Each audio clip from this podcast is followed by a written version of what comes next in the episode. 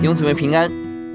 今天我们一起思想创世纪第二十九章，在异乡的雅各一到十二节，雅各到达哈兰跟拉结相遇。十三到二十节，雅各跟舅舅拉班约定要为拉结服侍七年。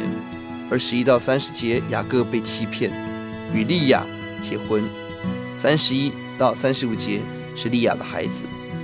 这段经文很关键，在二十五节，到了早晨，雅各一看是利亚，就对拉班说：“你向我做的是什么事？我服侍你不是为拉结，你为什么欺哄我呢？”拉班用巧计欺骗雅各，骗取雅各，再为他服侍七年，服侍十四年。表面上看起来拉班得着了很多利益，但到了三十一章十五节，他两个女儿讲到他的爸爸的时候，他说。我们不是被他当作外人吗？因为他卖了我们，吞了我们的价值。看到拉班似乎得着，却失去了两个女儿；雅各看似损失，却得着了。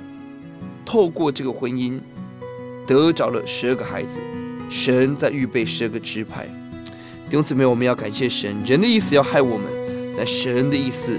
是好的，让我们定睛在神永恒智慧的计划上，看到神的大手在离乡背井的雅各身上显得奇妙。遇到拉结，遇到拉班，拉班的欺骗，这一切都在神的掌管中。